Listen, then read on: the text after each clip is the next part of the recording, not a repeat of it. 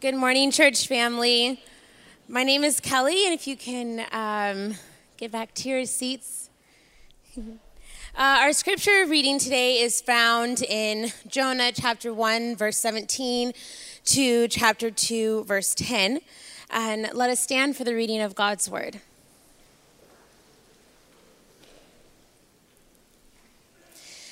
Now the Lord provided a huge fish to swallow Jonah. And Jonah was in the belly of the fish three days and three nights.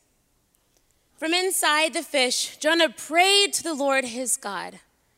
He said, In my distress, I called to the Lord, and he answered me. From deep in the realm of the dead, I called for help, and you listened to my cry. You hurled me into the depths, into the very heart of the seas, and the currents swirled around me. All your waves and breakers swept over me. I said, I have been banished from your sight. Yet I will look again toward your holy temple. The engulfing waters threatened me. The deep surrounded me. Seaweed was wrapped around my head.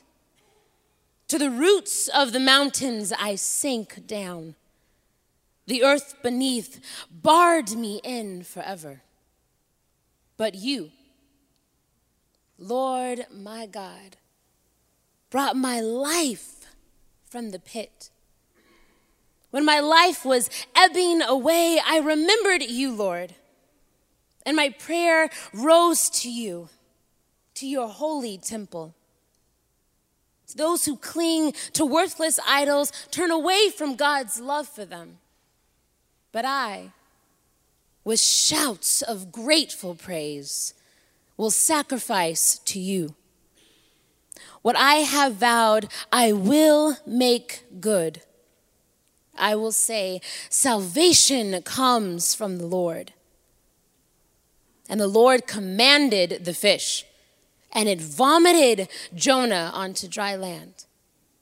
This is the word of the Lord. You may be seated.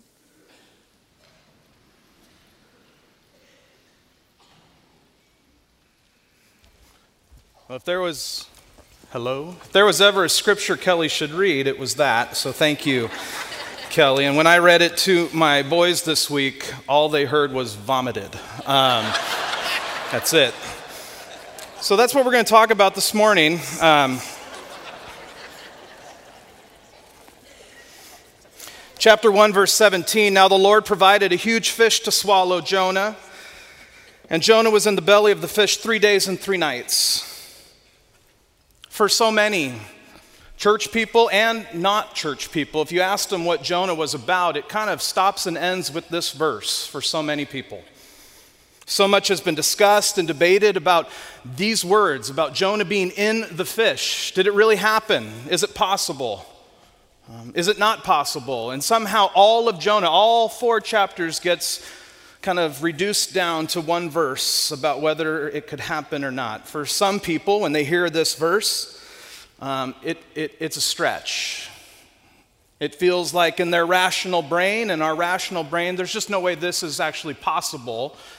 And so some are more comfortable thinking of this as a parable. And yet, for some who think of this as a parable, that similar problems come up. Um, no, it feels like this is an actual historical event. And I, in this room, I suspect there are, and I know because I've been at Lake Avenue long enough, uh, there are people from both perspectives. And so, this isn't the point of the scripture, but we're going to spend a little bit of time on this because it's important to point out that no matter where you are, whether you think it actually happened or, or it didn't actually happen, there's problems with being uh, someone who camps out pretty hard on one side of this. Right? For those who, who look at something like this and they go, there's just no physical way, there's no possibility. I, I say to you, I encourage you um, to, to be open to the idea that not everything in this world can be explained. And that there are crazy things that happen, and especially when God is involved, there are kinds of miraculous things that happen. The word miracle exists, And the scriptures are full of these kind of moments. But for those of you who don't have a problem seeing the actuality of this, I just encourage you to realize that's really not the point of the story. And it's possible that you can think this happened in history and miss the whole meaning of what's really going on here. I love this quote from Sinclair Ferguson in his book Man Overboard when he says, Too much discussion about the great fish can divert us from the real issue. The narrative is not really about the fish at all. It only has a walk on part in this gripping drama. Focus on the great fish, and we may lose sight of the great God. Brothers and sisters, if Jonah for you is about him in the fish and whether it happened or not, I just want you to know we're missing the point. We can be so wrapped up that we miss the whole meaning of what is happening. But it would be a little weak of me just to kind of be neutral on this, so I thought I'd take a moment to share with you how I see this moment. Um, Greg shared with us last week that when you translate what's happening here, so many times it's Jonah in the whale, it actually means huge fish. It was a great sermon, Greg. And Greg actually is preaching in Comunidad at second service, so if you want a double dose and you want to hear Greg translated, you can go to Comunidad and hear him preach. Um, and I just happened to have gone fishing about a week and a half ago. In fact, I'd like to show you a picture of my best catch on this fishing trip I went on, because I'm pretty proud of it. Is it up there yet? Where's my fish? There's my fish. Uh huh. Um, yeah, so I got to go away with nine now friends, uh, all pastors, and we got to go up to northern Canada and fish for a week. And it was a once in a lifetime experience. And this is my 42 inch pike. I'm very proud of this fish. And we were pulling out fish like this all week long. But on our second day of the trip, we were at lunch. We would catch enough fish for lunch and then go up onto the shore, and the people who were hosting us took care of everything. It was, again, once in a lifetime.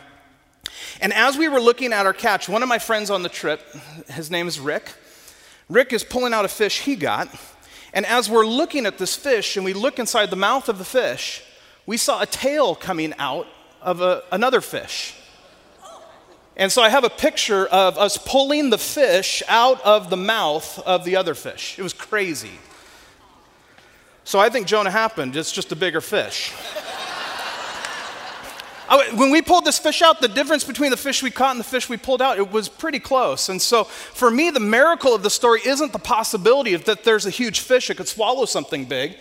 The miracle of the story is that Jonah was sustained within the belly of the fish. Not that it's some reach that a fish could swallow something big. But more importantly than that, and I just wanted to show you my fish, really. Um, Jesus, if you're familiar in the, uh, the book of Mark, he actually references the Jonah story as actual history, right? In, uh, in Matthew, uh, uh, Matthew 12, he says, For as Jonah was three days and three nights in the belly of a huge fish, so the Son of Man will be three days and three nights in the heart of the earth. He goes on to talk about Nineveh. And for me, the fact that Jesus treats Jonah as actual history is fairly convincing for me, especially because Jesus and miracles go hand in glove. Um, and if the Son of Man thinks it really happened, I'm going to follow his lead. But again, the point of the story isn't if it actually happened or not. The point is the meaning of this story. And so this morning, I just want to, for a moment, look at this incredible moment in the story and pull out three different aspects. And, and not just as neat trivia. This isn't so that we can kind of bring more meaning to a familiar story that so many of us know, but really probably haven't spent a ton of time in. And so these, these observations from the text, these aspects are important, but the point of it is that you and I would find ourselves in the story this morning. That we would see ourselves like Jonah, and more than just seeing ourselves like Jonah, that we would experience God the way Jonah experiences God. And so let's jump in. First observation, the first aspect is that Jonah is stuck. Jonah is first stuck in a storm, if you remember last week, on the boat, and now he finds himself stuck in the belly of a fish. Let's remind ourselves how did Jonah end up stuck? Chapter 1, we see that the Lord has something very specific for Jonah to do, and Jonah wants nothing to do with it. The Lord asked Jonah to go preach to a people that he frankly just did not like. He didn't want to do what God asked him to do, so he fled. He turned the other way. The Lord asked Jonah to do something, and in response, Jonah did the actual opposite. He went the other way. Jonah heard the voice of the Lord, and the command of God is optional in his life. He rather quickly made a choice against the Lord. Says he arose and he went the opposite direction. Jonah was someone who saw the call of God on his life as, as an optional and had some flexibility. He was a man with options. We don't read much. Jonah didn't have to spare too much time to go the other way. He clearly had some money or something. He didn't have to sell anything or save wages to go the other way. He immediately arose and actually has the ability to charter the whole boat himself to get out of there. He was a man with options. He was looking for some distance between himself and God. He wanted some space from God. He wanted some freedom from God. And the irony is, in his attempt for space and distance and freedom, he ends up stuck. He could not get away from God because, as we've titled this series, God relentlessly pursued him all the way into the belly of a fish. And before we judge Jonah, isn't it true that we can relate to this? Have you ever found yourself thinking that obedience was optional? Have you found yourself trying to get some space between what God is asking you to do and the actual way you're living? To go further, does that work out for you? Didn't work out for Jonah. In the attempt to go the other way, he finds himself stuck. Have you found yourself stuck as a result of your running? Or simply put, have you found yourself stuck in your own storm or in a belly there are a couple of options that happen to us when we find ourselves like Jonah when we're stuck. Uh, boys are old enough now that they don't cuddle the way they used to, and so what ends up happening is anytime they're near me, I, gr- I just grab them, and if we pretend it's wrestling, then they're okay with it. But what they've learned is when they fight, I'm just going to get tighter and tighter. That what I really want is an affectionate hug and a kiss, and when they submit while I'm holding them, and I get what I want, then I let them go. right? When we're stuck, it's similar for us. We either fight or we submit. Jonah finds himself stuck now in a fish, and he's got a couple choices to make. Is he going to fight? Is he going to keep running? Or is he going to submit to God? Being stuck in the storm has a way of revealing what kind of person we really are, right? Are we the kind of person that when we find ourselves stuck, that we fight, we, we blame, or are we the kind of people that when we're stuck or the storm comes to us, we submit?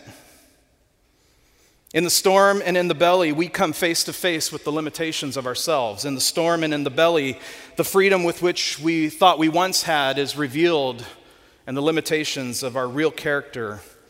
When we're tight, when life is tight, when it's closing in on us, it has a way of revealing to us. Because when we are in the belly, we are exposed. I have a feeling that some of you this morning are in the belly right now, that you're in your own storm. And are you fighting? Are you submitting? And what's being revealed to you? When we are exposed, when we are stuck, when Jonah is stuck, you can't run anymore. And if we're honest, we will admit that in these times of crisis, just like Jonah, these times of difficulty, these times of being stuck, we see who we really are and how we really handle life. See, the thing about storms and being in the belly is that during these times of great exposure come the possibility of incredible growth. When we come face to face with who we are in the midst of a storm, with who we are in the belly, we have the potential to experience God in a profound and powerful way, just as Jonah did. And I can give testimony, and so many of you can give testimony to seasons like that. When we're stuck and when we submit to the Lord, we can come out more refined, more faithful, more proven, more connected to God than before the storm, than before the belly. So we ought not be the kind of people who fear being stuck. For it's in these places we enter new territory, new places with the Lord. which is really the centerpiece of the message today, is this, this prayer that Jonah prays in these nine verses in chapter 2. We're going to call it the rescue within. The meat of the text today is a lengthy prayer that Jonah offers in when he is stuck. It's happening while he is in the belly of the fish. And it contains, as, as Kelly read, it's just really rich prayer, isn't it? It's pretty eloquent. I, I, I think if I was stuck in a belly, I, I don't think my prayer would be so poetic. See, the form of this prayer that Jonah prays is essentially a psalm. If you remember the Psalms, Hebrew uh, uh, wisdom literature in the Bible, uh, human expressions to God of what it's like to live in His world. And in the Psalms, there's a bunch of different kinds of Psalms, but two major categories Psalms of thanksgiving and Psalms of lament. Psalms that we declare to God when life is working and God makes sense. And then uh, Psalms that we declare when life isn't working and when God doesn't make as much sense to us. And if there was ever a time where you and I would think that Jonah would offer probably a psalm of lament, it would be now. But, but Jonah, stuck in the belly, offers a psalm of thanksgiving. Have you ever been around somebody that when they are in the belly, when they are in a storm, and their ability to find a way to be thankful to the Lord, doesn't that stand out to us? Last summer, Jenny and I and the boys had an opportunity to speak for a, a local church's family camp, and there was a woman that we befriended that week. And she is an incredible woman, three young kids. And shortly after meeting her, we come to find out that many years ago, right when their youngest was about two or three years old, her husband suddenly and unexpectedly passed away. And now she is a single mom and a widow raising three kids in Southern California with no other family near. And there was something about her that continues to stand out to us. In fact, it's her birthday this week, and this is what she wrote on Facebook. So, so many things going on in my heart and mind. I'm tired and happy and sad and fulfilled and grateful and lonely and overwhelmed with joy and taken over by grief and ready for the next moment and terrified of the future and joy filled and wondering. This is me, a week before I turn 40. I never thought I would be this me that I am today. I thank God He's carried me and held my hand to get me here. I am breathing deep. I might cry. I might laugh, but I will smile. Brothers and sisters, when we are stuck in the belly, when we experience the storms in our own life, we too, like Jonah, can be the kind of people that within the storm can offer gratitude and thankfulness to the Lord. This woman is the real deal. Not denying the difficulty of life, but in the midst of the storm, still carving out a perspective of God's presence. See, the prayer that Jonah prays is filled with this kind of intimacy and connection to God. It's filled with intimacy and connection of the living God during and within this time of crisis. How does someone do this? How does our friend write something like this and live? How does Jonah offer a prayer like this?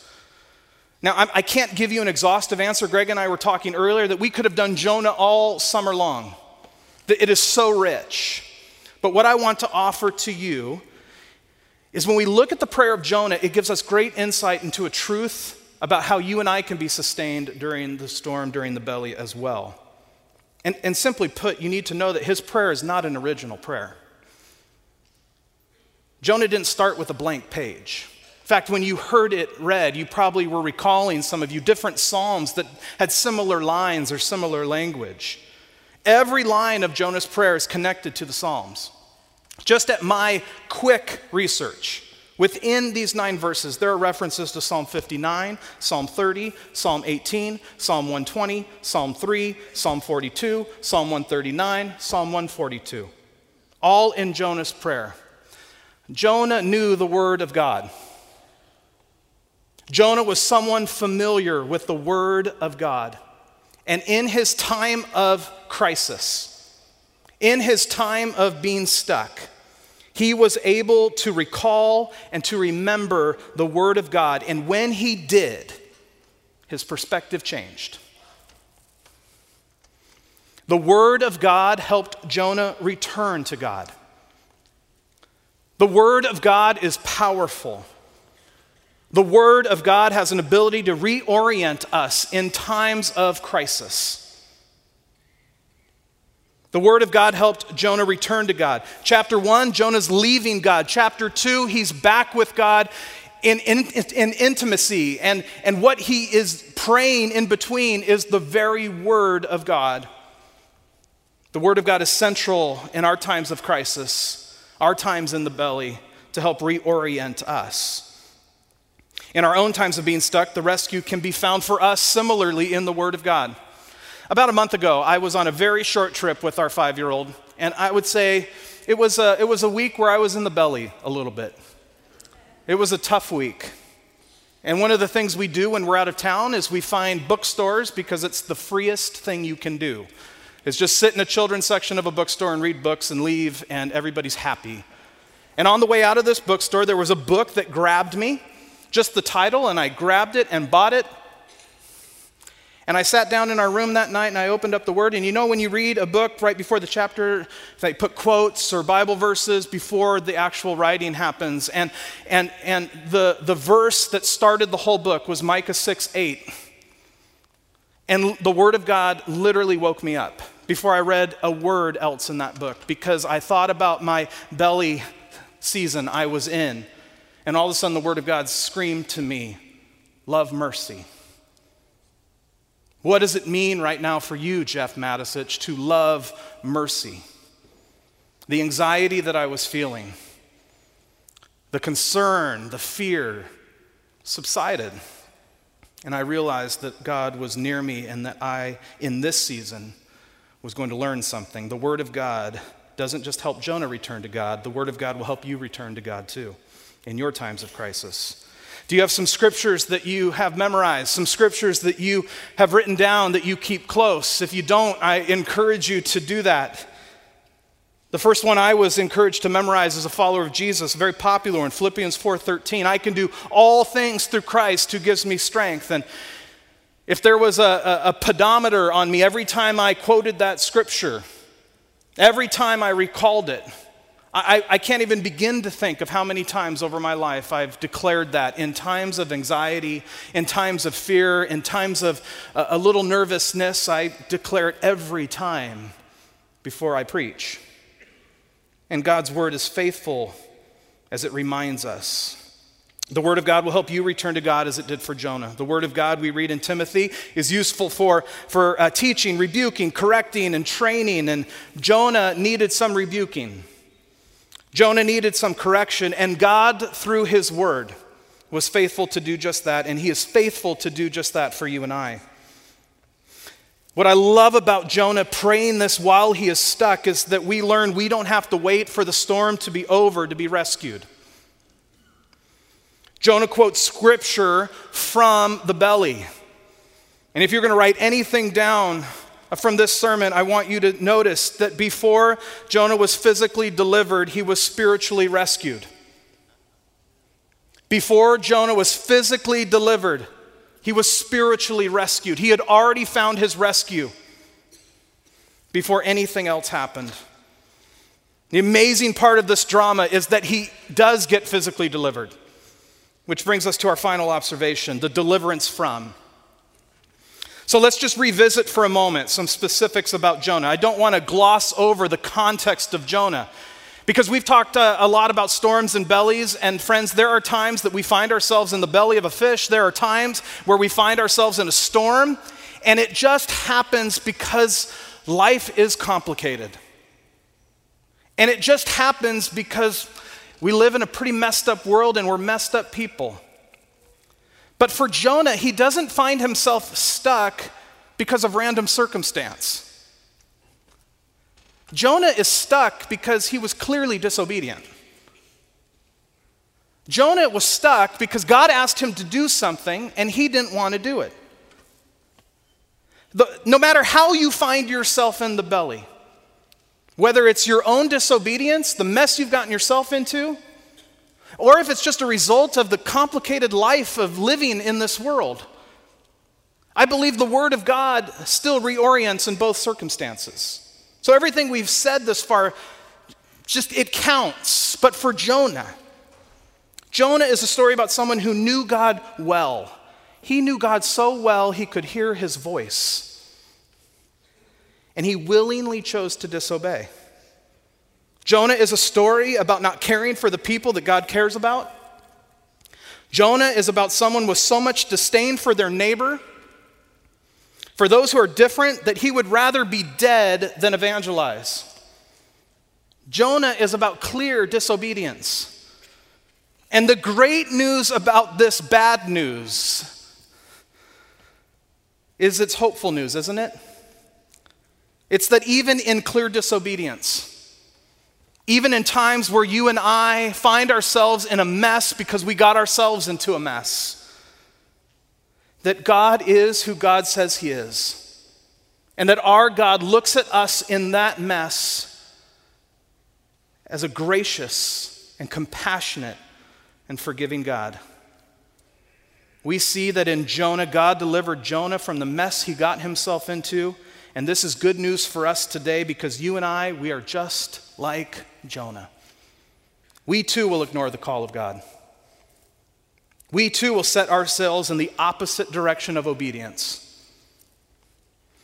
We will think that listening to God is optional, that we'll fail to see people the way God sees them. We'll fail to see the value of the other person. And if we're honest, we count some people as lost and not worth it. We too will rebel against the Lord directly as Jonah did. And in the midst of a messy, disobedient life, God will deliver you from the mess of your life. Our God is gracious, our God is compassionate, and God will deliver you and I from the messes of our lives. God will deliver us from our hatred. God will deliver us from our arrogance. God will deliver us from our disobedience. I love the prayer. A few lines from it that stand out to me from this rebel prophet. Verse 2 In my distress, I called to the Lord, and he answered me. God answers his children. He is not a cruel father that keeps us guessing as to what his intention is for us. He is gracious and compassionate in your distress, Lake Avenue Church. Whether you got yourself there or life brought you there, call upon the Lord and He will answer. Don't fight Him, don't ignore Him. Submit to Him when you're stuck. Verse 6 But you, Lord my God, brought my life up from the pit. Do you believe that the Lord brings us up from the pit? Have you experienced this in your life? There are so many of us, so many of you who believe that the world and life right now is just in the pit, and I don't disagree. It's pretty tough right now. But when we find ourselves in the pit, when we find ourselves in the storm, what do we do? Where do we look? We have all kinds of tricks. We have all kinds of ways that we handle life. And frankly, so many of our tricks don't acknowledge that it will be God and God alone who will deliver us from the pit. We think it might be the article I post, and that if enough people read it, then it will all get better. Or if we just elect the right person or don't elect the wrong person, and we get the right people in, and then everything's going to get better.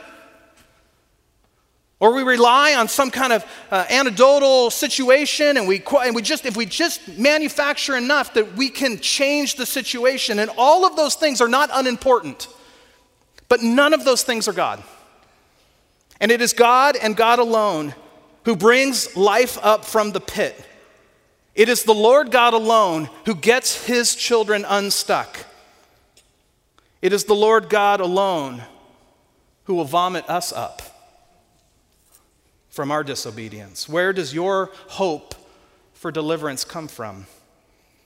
Verse 7 When my life was ebbing away, I remembered you, Lord.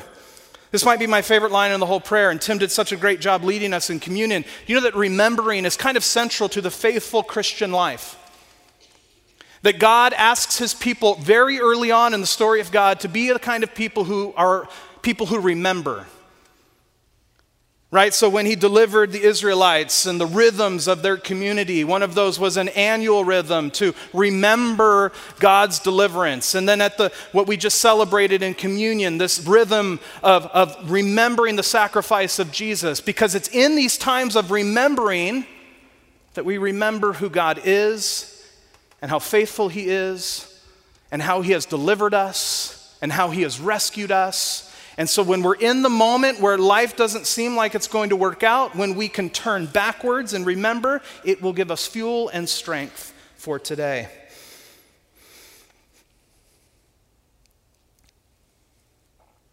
So, to wrap up, aren't we just like Jonah? And that's really not the point of the sermon, how much we are like Jonah. The point of the sermon is this that as much as you and I are like Jonah, there is no one like our God. A God who meets us in the belly of a fish, a God that rescues us from our disobedience, a God who loves us in the midst of the mess we create for ourselves, our self inflicted messes. A God who gives us His word to heal us, to help us, to reorient us back to Himself. A God who is so passionate about His children, so loving towards His children, that He doesn't leave us alone. As we close the message, I, I want to close with this kind of observation that's been nagging at me the more I read uh, chapter 2. And, and, the, the observation isn't to buy back anything I've just said, but, but it just gives us a perspective and a glimpse. The reality is that the prayer that Jonah offers God from the belly, I think, is a pretty imperfect prayer. Some observations of his prayer there's no confession in his prayer. It's not very self reflective, self aware. He spends a lot of time in his prayer talking about himself and his circumstances and, the, and his own pain compared to the Lord. And he actually, at the end of his prayer, takes a dig at those people, those people who have idols. It was long ago that Jonah was running from the Lord, and now he's a little self righteous in this moment, if we're honest. Essentially, Jonah offers a very imperfect prayer to a gracious and compassionate God. And I love that about this prayer. Because guess what? Jonah isn't the only one to offer such imperfect prayers. You're looking at someone who also struggles to confess. You're looking at someone who spends a lot of time talking about myself to God. You're looking at someone who takes digs at people in prayer. And the beauty of that is, and the truth about that is, is that our God hears imperfect prayers. And He meets those imperfect prayers with grace and compassion. For our God is gracious and compassionate. So, for each of us today, if you find yourself like Jonah, maybe you've set your sails in the opposite direction of obedience. Maybe, like Jonah, you feel stuck and a mess you've created for yourself. Maybe you feel stuck in just a mess of life. Or maybe you're just like Jonah offering imperfect prayers to God. The good news is you and I are right where we're supposed to be. You are in the right place. Contrary to popular thinking, the church isn't a place for the perfect. It's not the place for the always obedient. It's not the place where everything always works out for everybody. I love how Mike Yaconelli puts it when he speaks about the church. And he says, The church is the place where the incompetent, the unfinished, and even the unhealthy are welcome. And I believe Jesus agrees. And that's why we do this week in and week out. You and I, every day, have an opportunity to hear the voice of God, the word of God, the will of God in our lives. You and I, like Jonah, every day have an opportunity to choose obedience several times a day. And so we go about life, right? And we get some wins and we get some losses, but our rhythm brings us back here week in and week out. And as we come to this place, As it did for Jonah, the Word of God reorients us. It sets us back on track. It gives us hope. It gives us perspective. We encounter and we sing to a gracious and compassionate God that no matter how many losses we had this week, that He still rescues and He still delivers. So you are in the right place, Lake Avenue Church, if you find yourself like Jonah. And our prayer is that this morning, that kind of reorientation, that kind of correction has come onto your life, and that when you leave here today, that whatever the Lord has for you today and this week, that we will walk with Him more than we might have last week. And the great news is that when we don't, when we try to charter our boats away from Him, next week we'll come back together and be reminded again. For we have a God who is gracious and compassionate towards disobedience. Join me in prayer. God, thank you for this morning. Thank you for putting this story of Jonah in your scripture. God, I pray for those who are in the storm or stuck in the belly right now.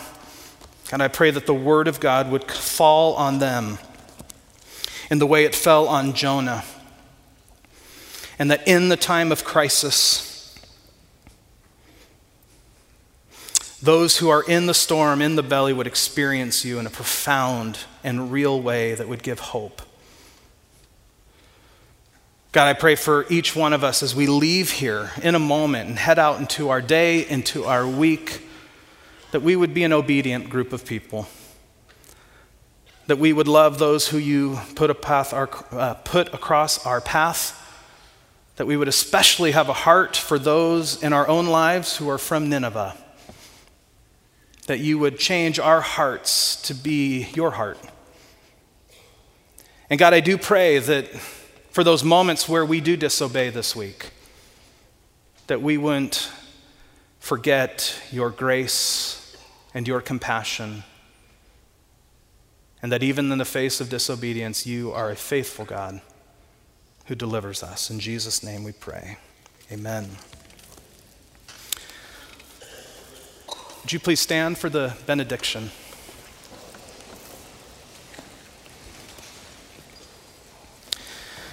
Before we dismiss into this week, uh, remind you as always if you find yourself stuck or for any reason you need prayer, we'll have our pastoral team, our ministry council, our prayer team up here to pray with you. And if you're newer to Lake or you're ready to jump in a little deeper, um, our Connect folks over there by the banner want to connect with you. When we do uh, communion together, we always conclude our services with the benevolence offering.